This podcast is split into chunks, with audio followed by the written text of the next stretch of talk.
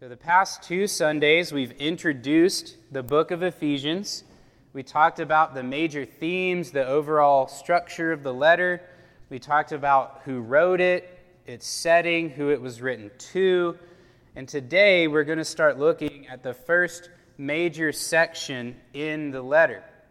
So, we saw that chapters 1 through 3 are mostly theology about all the spiritual riches we have in Christ. Then chapters 4 through 6 are mostly application. So today we're going to start digging into that theology. What are these spiritual riches that God has given us in Christ? And so we're going to look at chapter 1, verses 3 through 6. But I want to point out as we begin this that actually chapter 1, verses 3 down all the way through verse 14 in the Greek is one long sentence. It is one really long sentence that Paul wrote in Greek. But for us to understand it really in English, we do have to break it up somehow to make it understandable. And thankfully, there's some clues as to how to break it up. So it seems to have a Trinitarian structure in these verses. Uh, verses 3 through 6 focus on the Father, verses 7 through 12 focus on the Son, and verses 13 and 14 focus on the Spirit. And each of those sections are divided up with the phrase that we just sang to the praise of his glorious grace or to the praise of his glory. You see that in verse 6, verse 12, and verse 14. But throughout all these verses, there is an emphasis on the Father's plan or the Father's will. That is really the underlying note that goes throughout this symphony of God's blessing. And so, what Paul begins here to tell us in verses 3 through 6 is Bless the Father for his graciously planned blessings of election and predestined adoption. Bless the Father for his graciously planned blessings of election and predestined adoption. Let's go ahead and read Ephesians 1 3 through 6, and then we'll pray. Blessed is the God and Father of our Lord Jesus Christ, who has blessed us with every spiritual blessing in the heavens in Christ. For he chose us in him before the foundation of the world to be holy and blameless in love before him. He predestined us to be adopted as sons through Jesus Christ for himself, according to the good pleasure of his will to the praise of his glorious grace that he lavished on us in the beloved one. Let's pray. Father, these blessings that we are going to consider today are so much more wonderful than we could ever fully understand. And I thank you that we're going to have all of eternity with you to grow in our understanding of them, to grow in our delight of them, and to grow in our worship of you because of them. Lord, it is so amazing that you have done these things for us, not because of anything we've done, not because of who we are, but because of who you are because it pleased you to do this and to glorify yourself in this gracious manner. You are wonderful. And so, how, how short my words will fall of describing these things, and how much more so um, with my foggy mind this morning. But I thank you that your grace is sufficient and your strength is made perfect in my weakness. And so I ask your blessing on this time now. I ask that you would glorify yourself through my preaching and through our response to the truth of your word. Help me to communicate clearly and effectively and ultimately with the power of your Spirit, that we might bear fruit that honors you. And I ask these things in Jesus' name. Amen. So, Paul simply begins in verse 3 by saying that the Father is worthy of blessing. He says, Blessed is the God and Father of our Lord Jesus Christ. And that word blessed simply means worthy of praise. It's, a, it's describing something about God, and he's saying that he is worthy to be praised. He is worthy to be blessed. Why, why is he worthy to be blessed? Well, first, because of who he is. The Father is the God and Father of Jesus Christ. Now, we're used to hearing that there's the Father and the Son in the Trinity, that God is the Father of Jesus Christ. But what does it mean when it says that He's the God of Jesus Christ? Okay, because some people would look at this and that phrase is actually found numerous times in the New Testament that he's the God of the Lord Jesus Christ. And they would say, well, see, that means that there's no Trinity. So, what does this mean that he's the God of Jesus Christ? Well, specifically, Paul seems to be talking about Jesus in his humanity. And just like Jesus has a special, unique relationship with the Father because he is the only begotten, the unique Son of God, so also he has a unique, special relationship to God as his God because Jesus is the crucified, risen, glorified Lord and Christ, the Messiah. And so, just as God becomes our Father only by adopting us through Jesus, the unique Son of God, so also God becomes our God only through Christ, by uniting us to Christ, who has this special, unique relationship to God as his God. Look at verse 5 for a second.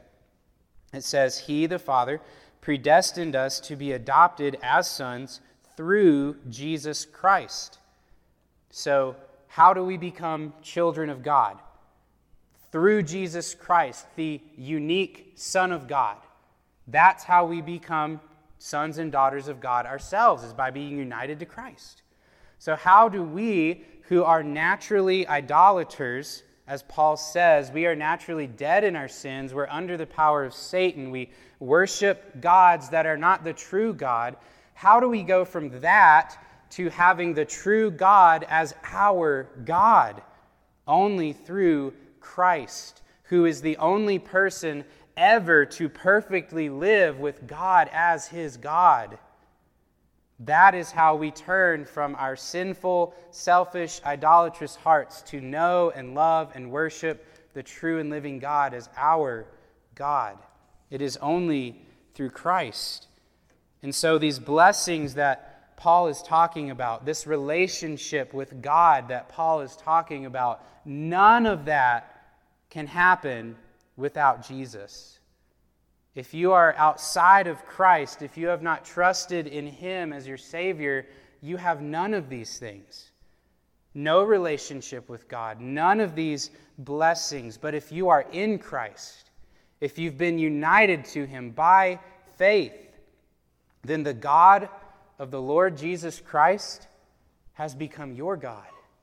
And the Father of the Lord Jesus Christ has become your Father as well.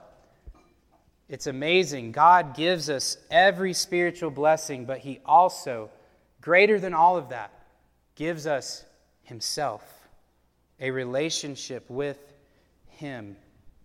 So, God is the God and Father of our Lord Jesus Christ.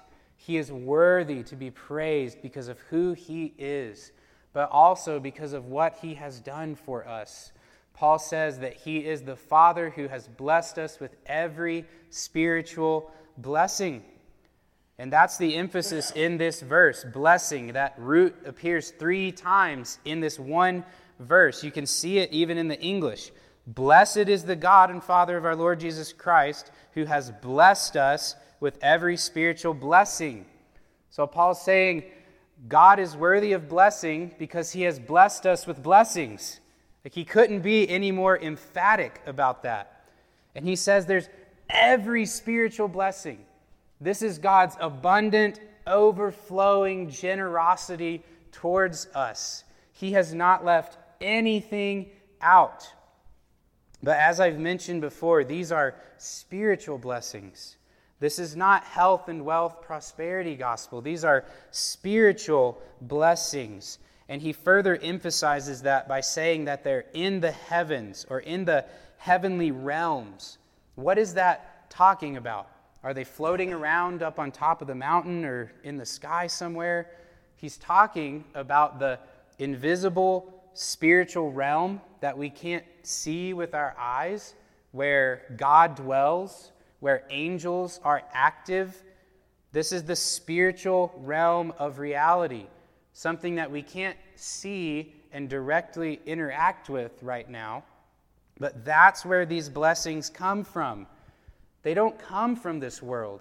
We can't get these kinds of things from this world. They come from heaven, where God Himself is. But even then, we still get to enjoy and experience these blessings in our time on earth, but we await the fullness of those blessings when we dwell with God in eternity. And certainly, already, that is more than enough reason to praise the Father, to bless Him. He has given us every spiritual blessing in Christ. He has given us a relationship with Him in Christ, not because of what we've done or who we are, but because of Jesus. So praise the Father for giving you every spiritual blessing in Christ. But what are these blessings and why do we receive them? That's what Paul goes on to talk about. And as our big idea says, bless the Father for his graciously planned blessings of election and predestined adoption. Paul begins to list out what some of these blessings are, and as he does that, he's also underlining the reason that we receive these blessings.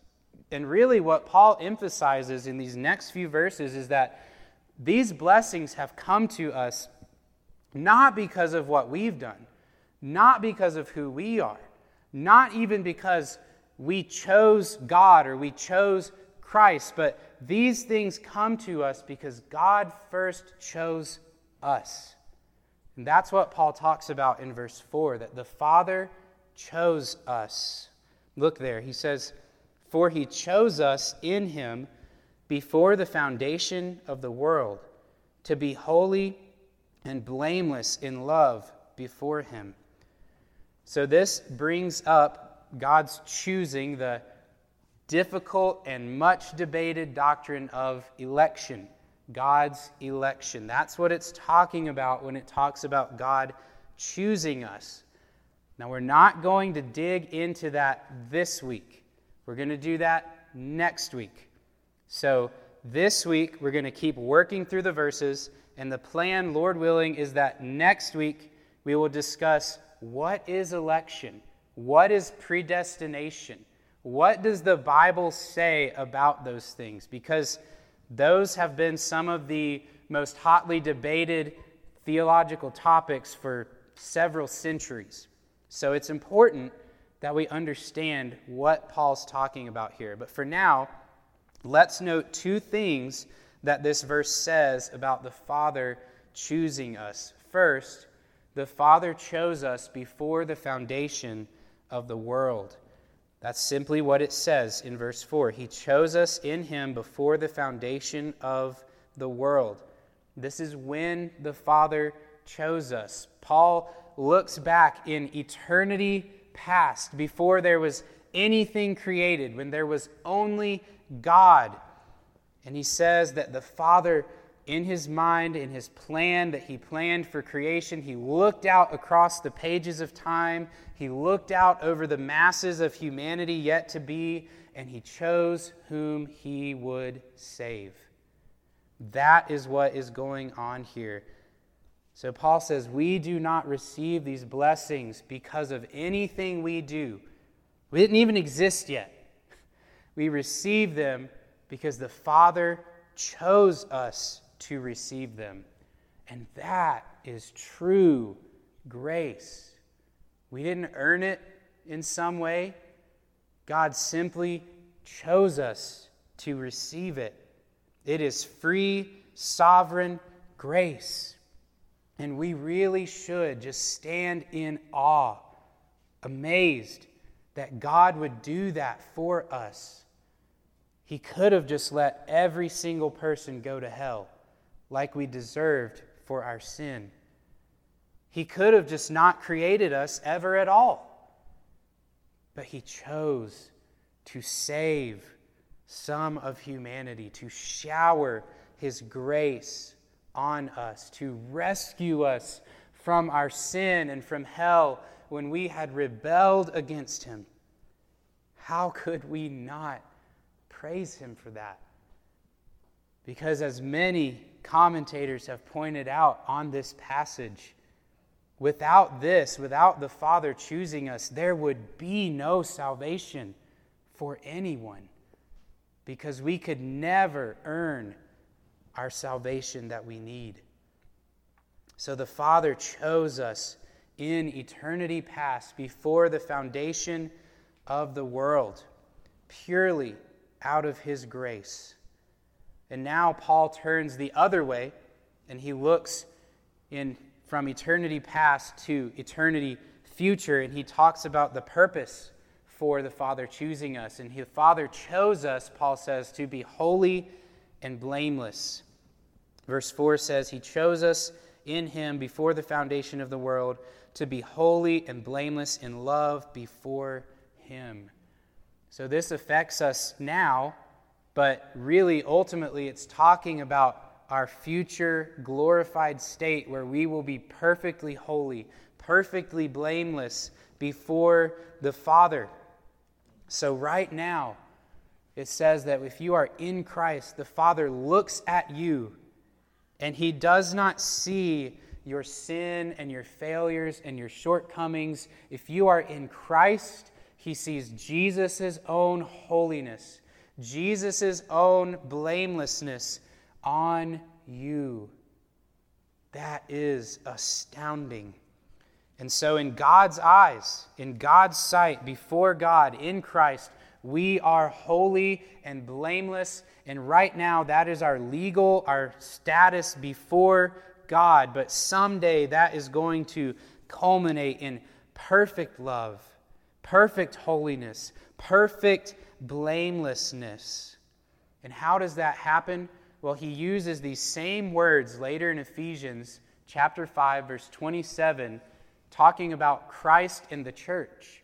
So it says, He did this, speaking of Christ's death on the cross, to present the church to Himself in splendor, without spot or wrinkle or anything like that, but holy and blameless. Same two words. So, how does this happen? It happens through the death of Christ that Jesus' own blood washes us clean of all our sins and transforms us. And we grow in that day by day now. And someday we will truly stand before the Father with Jesus Christ. And we will be perfectly holy, perfectly blameless. That is an amazing hope that we have, my friends that we know that someday we will stand before God sinless, faultless. And even now, it gives us great comfort to know that even when I sin, when I mess up, as we all do every day, that God does not cast us off because of that, but that from eternity past, He has chosen us to be like this, and His plans will not fail. And even when we sin now, He still looks at us and He sees Christ. He sees Jesus' own righteousness because we are in Him. Does that not comfort you? when you sin, that God still looks at you with love and he sees you as righteous and holy and blameless in Christ. What a wonderful thing. But how do we grow in these things now? I've mentioned that these are part of our life now, but how do we grow in them? Well, Paul says it's in love that we grow in these things.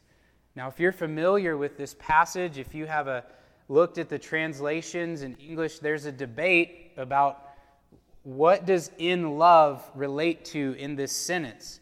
Because, like I said, in the Greek, this is all one big, long sentence. And so there's debate about how to break up the meaning in here. Some people say that when Paul mentions in love, it's supposed to go with predestination in verse 5.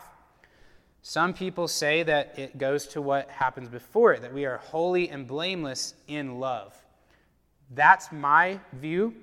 I think there's very good reason to see it relating to our holiness and our blamelessness. I don't have time to go into all those technical reasons right now.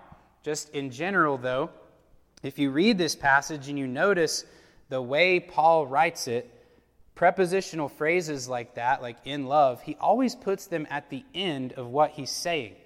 So why would it be different here? The only exceptions are like verse 7, where it says, In him we have redemption. That's a relative clause, and it has to be at the front grammatically.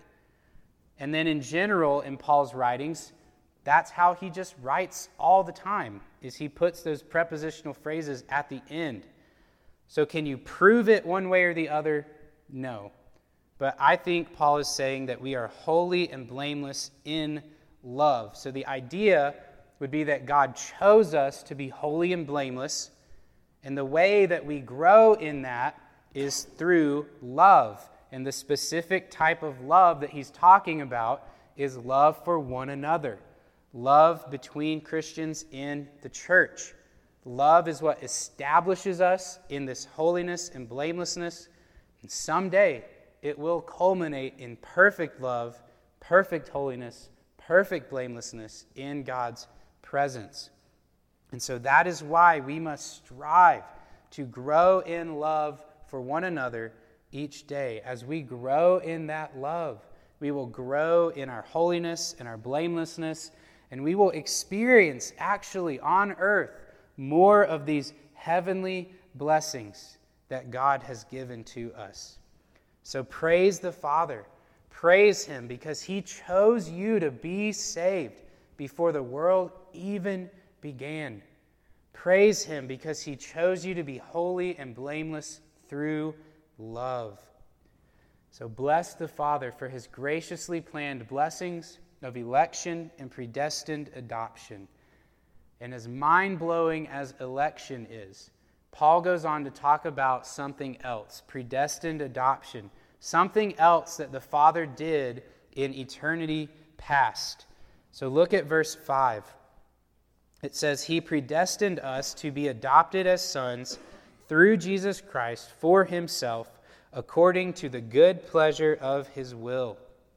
So the Father predestined us as well. What destiny did He predestine us for? says it was for adoption, to be adopted. And really, this defeats the idea that everyone is a child of God. How can everyone be a child of God if he has to adopt us to make us his children? That just doesn't work. I've never understood why people would say that. But what does Paul mean by being adopted as sons? It's a very rich word. It's actually one Greek word. That phrase, adopted as sons, is one word, and it's a legal, a technical term in Roman law. So, Paul and the Christians here, they were under the Roman Empire, and they would have understood what he's talking about. In Roman society, under Roman law, the father of the family had absolute power. He could do whatever he wanted with the members of the family he could even kill someone in his family and they would not count it as murder because, yep, that's, he's the father, he has that authority. He could do whatever he wanted with the property that the family had. And there was a, a system in the Roman law where a father of a family could adopt a son from another family and make him a full member of the family, make him the next heir to the family, just as if he had always been a natural child of that family. So they would do this specifically for the purpose of carrying on the family line and making that adopted son the heir to the family and to the property. And that meant that that child, usually they did it actually for adults, that meant that that person was no longer under the authority of their old family, their natural family. They were really no longer connected to them legally. So they would come into this new family and they would be considered the natural son of the father, the natural heir to the family estate or whatever it happened to be. And the Roman emperors would actually use this custom often to handpick who their successor would be as the next emperor. And that's actually what Paul is talking about here. That's why in the translation it says adopted as sons. It was a legal term specifically referring to a son who was adopted to become the next heir of the family. But of course, we know in salvation that this applies to men and women. Paul isn't saying that only men will be saved or that only men will receive special blessings or that women will somehow become men. That's not what he's saying at all. He's using this legal term and applying it to every believer, every elect person, every person who's trusted in Christ, man or woman, has been adopted into the family of God. We are sons and daughters of God, and all of us, male or female, have been specifically chosen with this destiny in mind to be treated as true children of God, to receive and share in the full inheritance from God with Christ. That is astonishing. If you are saved this morning, if you have turned from your sin and trusted in Christ, that is what God has done for you. He has taken you out of the devil's family, He has adopted you into His own family, and He treats you just as if you were always His own natural child. He has guaranteed that your destiny is to receive the full inheritance of God that you will share with Christ. My friends, that is just mind blowing. That is astonishing. We don't deserve that. That is something for Christ, not for us. And yet, He graciously chooses to share that with us. That's amazing.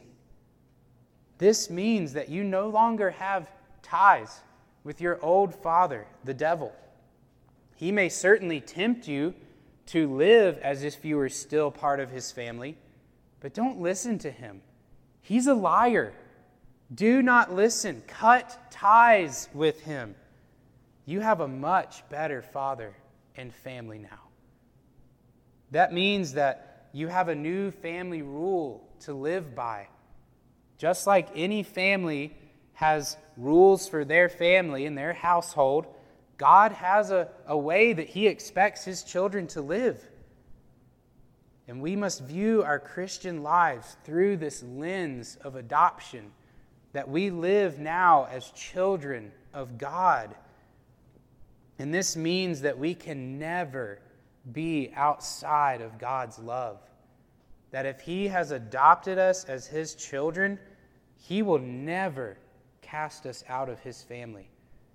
As his children and as our Father, when we do sin, he will certainly discipline us as earthly fathers do, but that is always an act of love to bring us back to himself and to deepen our relationship with him. But we will always be his children. We will never be separated from the love of God. And this means that our future hope our inheritance as God's children is beyond our wildest imaginations. We cannot fathom the inheritance that we have in Christ. Romans 8 talks about our adoption more and goes into a little more detail on this. And it talks about how we will receive perfect, glorified bodies that share in the glory of the risen Christ. It talks about being fully freed from the power and presence of sin forever. It talks about dwelling with God our Father in a new and perfect creation. And that's just the tip of the iceberg. We will have all eternity to explore these blessings, this inheritance that God will give us as His children. How amazing! And again, this is all a free act of God's love and grace. We did not earn this, we did not deserve this. We deserve the opposite. We've sinned and we deserve hell and death and punishment. But God freely predestined us to receive this glory. How could we not praise Him for that? And the reason that I've spent so much time talking about adoption as opposed to election and predestination this week is like we've seen this is Sanctity of Life Sunday. This is a Sunday that we set aside specifically to show that we stand for the value of human life and that we stand against things that destroy human life, specifically the abortion industry. And in the fight against abortion, human adoption actually plays a very important role. When we consider this amazing privilege of being adopted as God's children by God, one of the best ways that we can show that same love and grace to others is by supporting and even practicing adoption. I had a, a teacher at Bob Jones who they adopted a, a child, and he would always say, If you don't want to adopt a child, don't talk to my wife, because she gets so passionate about adoption and our adoption as God's children, and she'll give an altar call and you won't be able to resist. when we understand the amazing love and the grace that God has shown us in adopting us as His children, it should move us to treat others with that same love and grace. As Steve said before his prayer, we should especially be concerned for the helpless, the needy, the weak, the fatherless. And who is more helpless than an unborn in the womb of their mother? They cannot stand up for themselves, they cannot speak for themselves. And so it is our responsibility to do that. And so, specifically, as adoption relates to abortion, many times people create this false dichotomy of, well, the mom doesn't want the baby, so she either has to kill it or she has to have the baby and keep it and just suffer with raising a child. That's not true. If she doesn't want the baby, don't kill it. Let her have the baby and put it up for adoption. There is always the adoption option, as it's called, where the mom doesn't have to keep the baby, she doesn't have to kill it either. She can put it up for adoption. And so we as Christians can show the love of God and demonstrate our support for the unborn by adopting children who were put up for adoption instead of being aborted. Or if we know someone who is considering abortion, counseling them hey, don't kill the baby, put it up for adoption. Or we can support others who want to adopt. If you know someone who says, Yeah, I'd really like to adopt a child, but I need legal help or I need financial help or whatever it might be, support them in that. Show your support for their adoption. Or we support ministries like the Pregnancy Care Center that we prayed for, who counsel people and help people in those directions. So, on this Sanctity of Life Sunday, I want to urge you to consider this amazing privilege of being adopted into God's family. He graciously spared you from the death that you deserve. So take a stand to rescue others from death, especially the unborn who cannot speak for themselves. God lovingly took you into his own family. Show that same love to others by promoting, and if the Lord allows, even practicing adoption. So, as he continues, Paul gives the basis for our predestination and, and adoption. The Father has predestined us to be adopted, but why? Why did God choose that destiny for us? And simply, it is according to his will. Paul says in verse 5 He predestined us to be adopted as sons through Jesus Christ. Excuse me. Through Jesus Christ for himself, according to the good pleasure of his will. So basically, God did this because he wanted to. That's the reason. People scratch their heads and think and think and think and try and figure out why did God do this? And Paul says it's because he wanted to. Because it pleased him to do that. Good, the good pleasure of his will. That it pleased God to do that. That there was nothing in us that attracted God to us. As one preacher said, you know, we weren't cute little baby orphans, and God said, Oh, I want to have you in my family. You're so cute. No, we were sinners. We were sinful. And God saw that sin. And out of his pure love and grace and for his own glory, he predestined us to be adopted as his sons and daughters simply because it pleased him to do that. That is amazing. That makes our predestination and our adoption even more wonderful because we didn't work for it. We didn't earn it in any sense. We didn't do something that forced God's hand and He said, Ah, fine, you met the requirement. I guess I'll adopt you. No, He was a loving Father who smiled on us with favor and brought us into his family. He freely chose to save and adopt us because it pleased him to do it. What a good God we have. What an amazing and gracious God we have. Bless the Father for his graciously planned blessings of election and predestined adoption. And then in verse 6, Paul gives us the final, ultimate end goal for everything that he's talked about. Why did God give us all these blessings?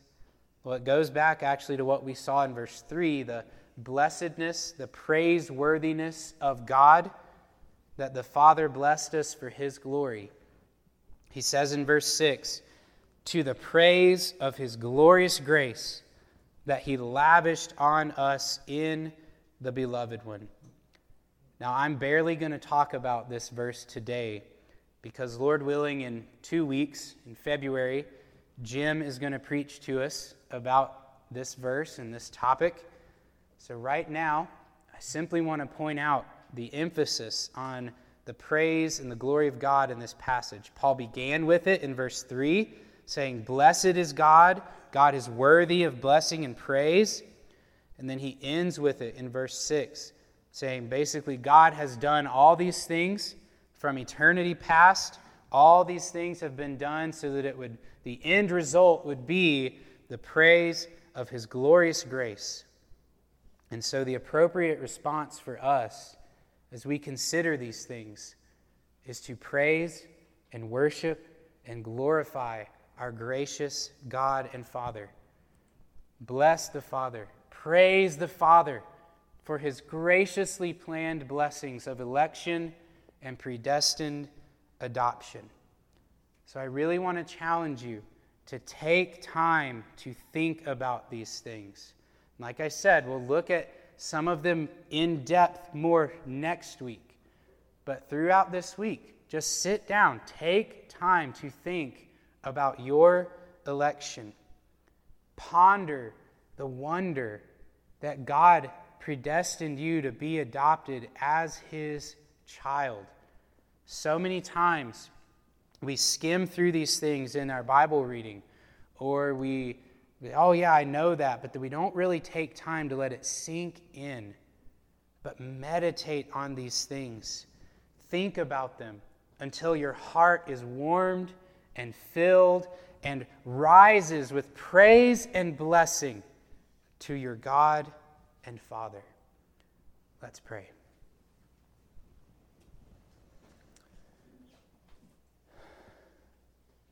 Father, you have shown us such amazing love, such amazing grace that you chose us and predestined us and adopted us freely in Christ.